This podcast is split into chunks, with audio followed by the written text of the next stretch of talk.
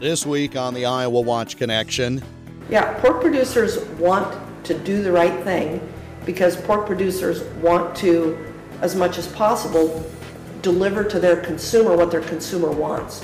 How much do we know about the food we eat? I have the tools that work with my operation, and they have to have a completely different toolbox to work with their operation. There's a lot of talk, but perhaps not a lot of understanding. And the blame is falling, I think, disproportionately on the livestock industry. Livestock antibiotic use, our topic this week.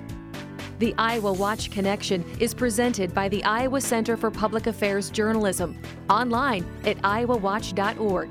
Here is Jeff Stein. We've heard it said quite accurately that Iowa feeds the world, and a growing world population means demand for food is on the rise. But what goes into the meat we eat is also of concern. Iowa Watch's Helaina Thompson has our report. Iowa is home to nearly one third of the nation's hogs, with more than 22 million hogs at a given time.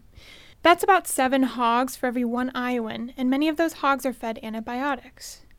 One Washington, Iowa hog farmer, Heidi Vittetoe, said she wanted to set the record straight about antibiotic use in her operation. Yeah, pork producers want to do the right thing because pork producers want to, as much as possible, deliver to their consumer what their consumer wants. It's important, though, that their consumer be a well informed consumer, which is why I agreed to have the conversation with you, because there's so much misinformation or confusion, or, um, you know, a lot of times you hear things that would imply that we shovel antibiotics at livestock, and really nothing could be further from the truth. In fact, in feed antibiotics, in the whole life of a pig, we would, the amount of antibiotic that the pig would get via feed would fit in that water bottle cap. So, lest anybody have a different conception, I want you to leave here understanding that this is what we're talking about, not gigantic thing. Vittetoe regularly uses antibiotics for disease prevention. This means disease risk may exist in her hog population, but no clinical signs are actually present. For example, Vittetoe uses antibiotics to support piglets during weaning when their health becomes more vulnerable. So you could use antibiotics in feed, you could use antibiotics in the water, or you could give antibiotics individually to the animals, like through an injection. There are other ways to prevent disease. But I thought way back when that I was going to raise them right. That's Denny Rehberg, a small scale antibiotic free hog farmer in Walker, Iowa, who raises hogs outdoors. You know, and uh, basically it all went clear back to that little ear infection that put a spark in our heads like, why do we have to use antibiotics in our herd? You know, I thought maybe I could be a little, have a little something in to help prolong the situation, but, you know, it's just wishful thinking on my part, but you know, and uh, and two, you know, with with the with the industry the way it is, okay, what do you need to get away from antibiotics? Okay, you need back fat still on. You got to get the back fat. You need the sunshine and the fresh air. How many of these buildings all of a sudden switched over to sunshine and fresh air and back fat on their pigs? Not one. So how's the problem to change? It's not. How animals are housed, fed, and raised largely determines the need for antibiotics. Outlawing livestock antibiotic use would upend deep seated practices of most large hog confinement operations. Rehberg acknowledges that his farm is quite different from large producers like Vittetoe. So basically, I have the tools that work with my operation, and they have to have a completely different toolbox to work with their operation, you know? So we're really not button heads. It's it's more like a, it's, I don't know. It's. Lately, heightened concern about antibiotic resistance has put livestock antibiotic use into question. But clear public data for making decisions about antibiotic use does not exist. Dr. Karen Hoelzer of Pew Charitable Trust's Antibiotic Resistance Project referred to a 2016 FDA antibiotic sales report released last December when she said the available sales data in general cannot provide information on exactly why antibiotics are used. What's the cause for using these antibiotics? She asks rhetorically when Iowa Watch talks with her. Here's what we do know. In the United States, about 70% of antimicrobials important in human health are sold for livestock use. And according to the FDA sales report, 6% of those antibiotics were intended for use in chickens, while 37% were intended for use in hogs, and 43% of antimicrobials were intended for use in cattle. The report estimated that 2016 sales of antimicrobials approved for use in livestock decreased overall by 10% from 2015. However, since the FDA began collecting data in 2009, overall antimicrobial sales have increased by nearly that amount. Antimicrobials kill or slow the growth of microorganisms such as bacteria, viruses, and fungi. When antimicrobials can be used for both human and animal medicine, they are classified as important in human health. Antibiotics are one type of antimicrobial specific to bacteria, although the two terms are often used interchangeably. Pork producers seem to be moving toward more, in their words, judicious antibiotic use. I mean, I, I think, again, like all rules or all regulations, that how you execute around them, how you interpret the gray areas and those types of things, it, it'll need to be worked out.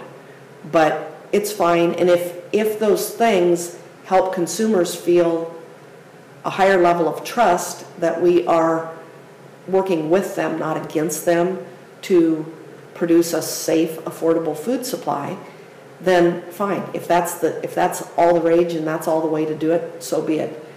In January 2017, amidst growing pressure from consumers and activist groups, the FDA implemented a new rule for livestock producers that requires a veterinarian's permission to feed animals antibiotics important in human health. The rule also says antibiotics can be used for disease treatment and prevention, but no longer for growth promotion. A 2017 antimicrobial sales report showing results from these changes is expected to be released by the FDA later this year. Dr. Chris Rademacher, a swine veterinarian at Iowa State University, said he expects the next FDA report will show a decrease in swine antimicrobial sales. Uh, you know, the, when we get the 2017 data in December of 2018, uh, the FDA, while it's not perfect, it's probably um, it's probably better than, than nothing. You know, we'll have some idea of, of what we what we've seen. You know, just you know, speaking to colleagues and such, I think uh, we'll probably see another, at least in swine, I would assume for all animals, we'll probably see another decrease uh, on that FDA report for 2017, uh, similar to what we saw in 2016. Still, critics, including the World Health Organization, fault the FDA for allowing antibiotics to be used preventatively when disease risks exist but no clinical signs are present. To date, two U.S. states have adopted tougher antibiotic usage laws. California and Maryland have passed bills restricting routine antibiotic use for disease prevention. Both laws went into effect on January 1, 2018. No such bills have been introduced in Iowa. And reporter Helaina Thompson joins me now. Helaina, how did you come up with the idea for this story? Well, I met with some folks over at the College of Public Health um, to just start to generate ideas about topics in public health that we thought might be interesting for an Iowa Watch story. Um, and one of the ideas that we came up with was talking about antibiotic use in agriculture. And that topic resonated with me especially because over the summers I work on a farm. I eat meat. Um, so, so this was something that I found especially interesting. What surprised you the most as you did the reporting for the story? I think what surprised me the most was digging into how and when antibiotics are used in agriculture and, and in hog production in particular for this story. And I was also surprised by the amounts of antibiotics used for for certain purposes. So, for example, I think um, oftentimes we hear that antibiotics get used for growth promotion, um, that you know farmers are pumping antibiotics into these animals to make them huge, and perhaps there's some truth to that. But antibiotics also get used for disease prevention. They get used for disease treatment, um, and really for those those last two purposes more so than for growth promotion. Um, and this this was just something that I didn't know before working on this story. It's interesting that we depend so much on agriculture here in the state of Iowa throughout the Midwest, and yet we know very little about some of the process that goes into how the meat we eat gets onto the table. When you are looking at food supply, that's obviously something that is vital. Do you get a sense that there is satisfaction from those within the industry with how they are doing things? Either with using this level of antibiotics or those who have gone without? Or do the people who are actually producing think we should be doing something different going forward? I think that's a really interesting question. Um, I think that there is a level of satisfaction with how antibiotics are being used in conventional hog production. Um, one one of the hog farmers that I spoke with, Heidi Vittetoe, um, she wanted to express to consumers that antibiotics are important for her hog population and for the health of those animals um, and for the well-being of those animals. Um, but it seems that there's some discontent um, as far as consumers are concerned, and that that discontent is what is um, driving some of these new regulations um, and also some of those consumers who are unhappy with antibiotic use might turn to farmers um, like Denny Rehberg, um, who uses no antibiotics in the, the animals that he raises for meat to sell. Um, and, and Denny Rehberg um, did express some um, some discontent with antibiotic usage. Of course, um, that's that's really the baseline of his business. Um, but he also um, he also said that he understands that his way of producing meat is very, very different from Heidi Vittetoe's um, way of producing pork. That they're um, two different systems that require different tool sets or two different toolboxes, if you will.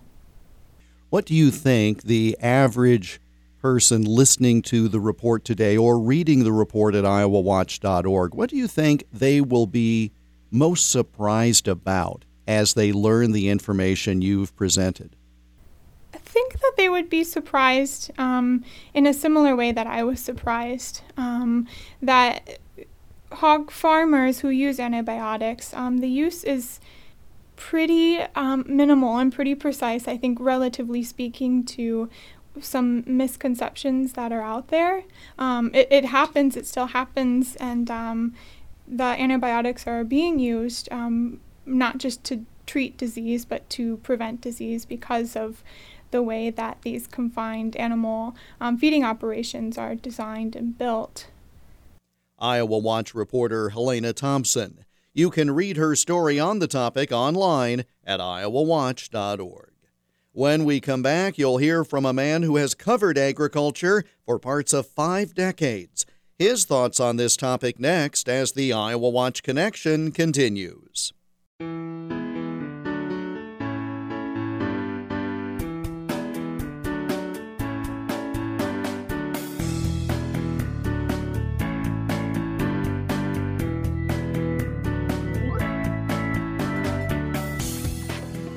Support for the Iowa Watch Connection comes from the law office of Kelsey Patrick Faree, a business law firm offering intellectual property services, complex contracts, airport law, and more, and proudly supporting quality local journalism. Online at lawofficekpf.com. The Iowa Watch Connection radio program is part of a statewide audience engagement project organized by the Iowa Center for Public Affairs Journalism, an independent, nonprofit, nonpartisan news organization. The center is dedicated to producing high quality investigative and community affairs journalism in Iowa, while also training journalism students to do this work at a high ethical level. The center is found online at iowawatch.org.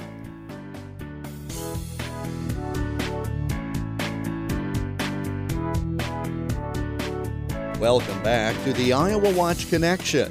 I'm Jeff Stein. Ken Root began covering agriculture for radio and television in his native Oklahoma in the 1970s. He's been based in Iowa for most of his career and currently is senior broadcaster with the Iowa Agribusiness Radio Network. You've had the opportunity, Ken, to see the report that Iowa Watch prepared on the topic. What are some of the questions that the industry should be asking that maybe we're not thinking of right now? Well, I want to say first that the piece is very well done that lays all of this out from two different perspectives.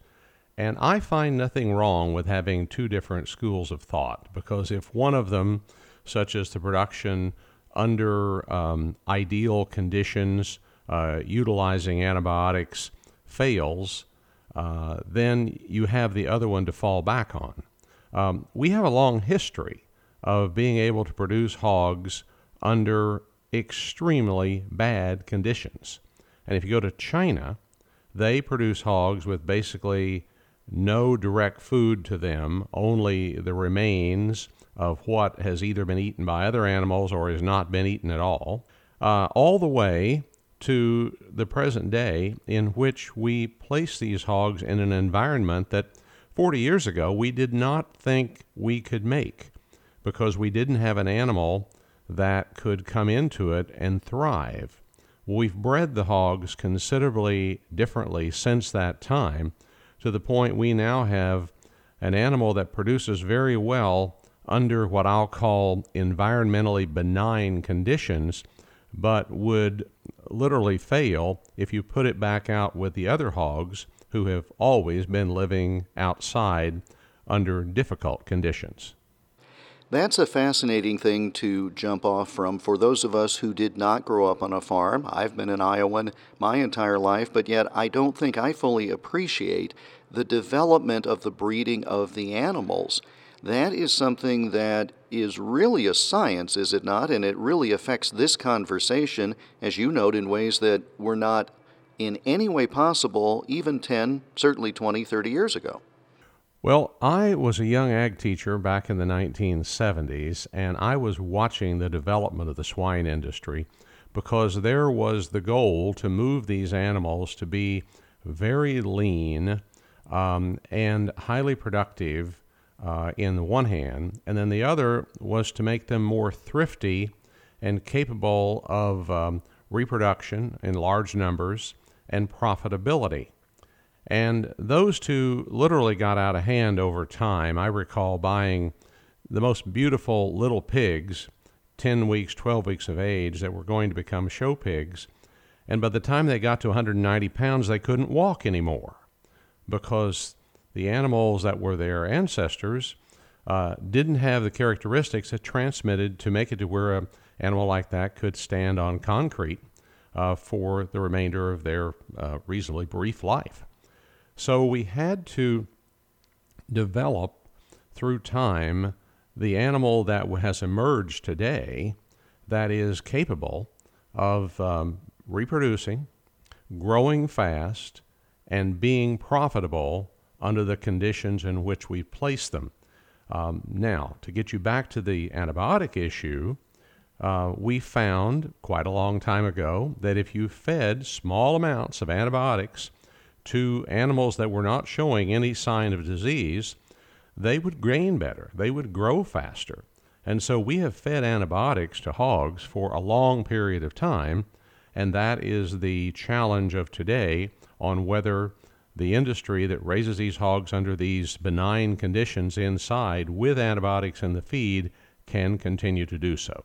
So, for the average person, what do they need to know about this topic with regard to food safety and security, or with regard to the development of this industry as a whole?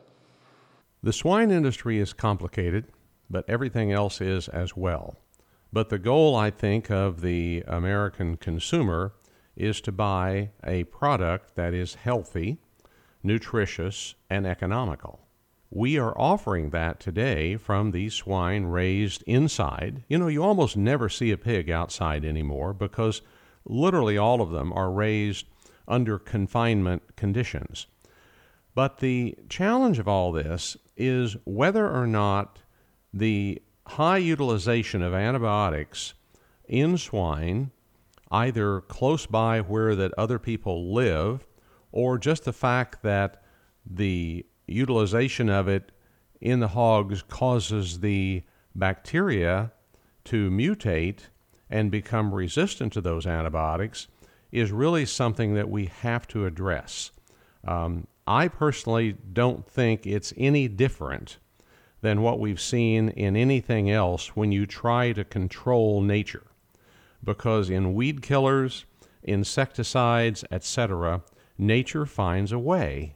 So, can we say that because we've utilized antibiotics in swine for the last 50 years, that we have uh, done something to uh, make it to where that bacteria can resist those, and therefore we've damaged human health because our antibiotics don't work when we're given them for therapeutic use? Or can we say that simply, like anything else we've tried, over time Mother Nature changes and proves us wrong? Science produced antibiotics for us, again, just uh, in the period right after World War II. Uh, penicillin is the first that comes to my mind. And we have used those for a long, long time. And we want to continue using them even into the future, but uh, we're seeing that they're less effective than they were in the past. And I suppose, in the true nature of America, somebody's got to be blamed for this. And the blame is falling, I think, disproportionately on the livestock industry. Ken Root, veteran agribusiness journalist with the Iowa Agribusiness Radio Network. And that brings us to the end of this week's program. We're back again next week at this same time. In the meantime, you can connect with us online, iowawatch.org. Click on the Iowa Watch Connection tab at the top of the page to listen to all or part of this program again, for a list of stations that carry the program and more. iowawatch.org. Follow us on Twitter at Iowa Watch and be sure to use the hashtag IAWatchConnection when commenting about the program. We're on Facebook too, facebook.com slash Iowa Watch. I'm Jeff Stein. Thanks for joining us, and we hope you'll make the Iowa Watch Connection again next week. The Iowa Watch Connection is a copyrighted presentation of the Iowa Center for Public Affairs Journalism, which is solely responsible for its content. For more information about the center, including how you can contribute so high quality investigative and community affairs journalism and student training can continue, go online, iowawatch.org.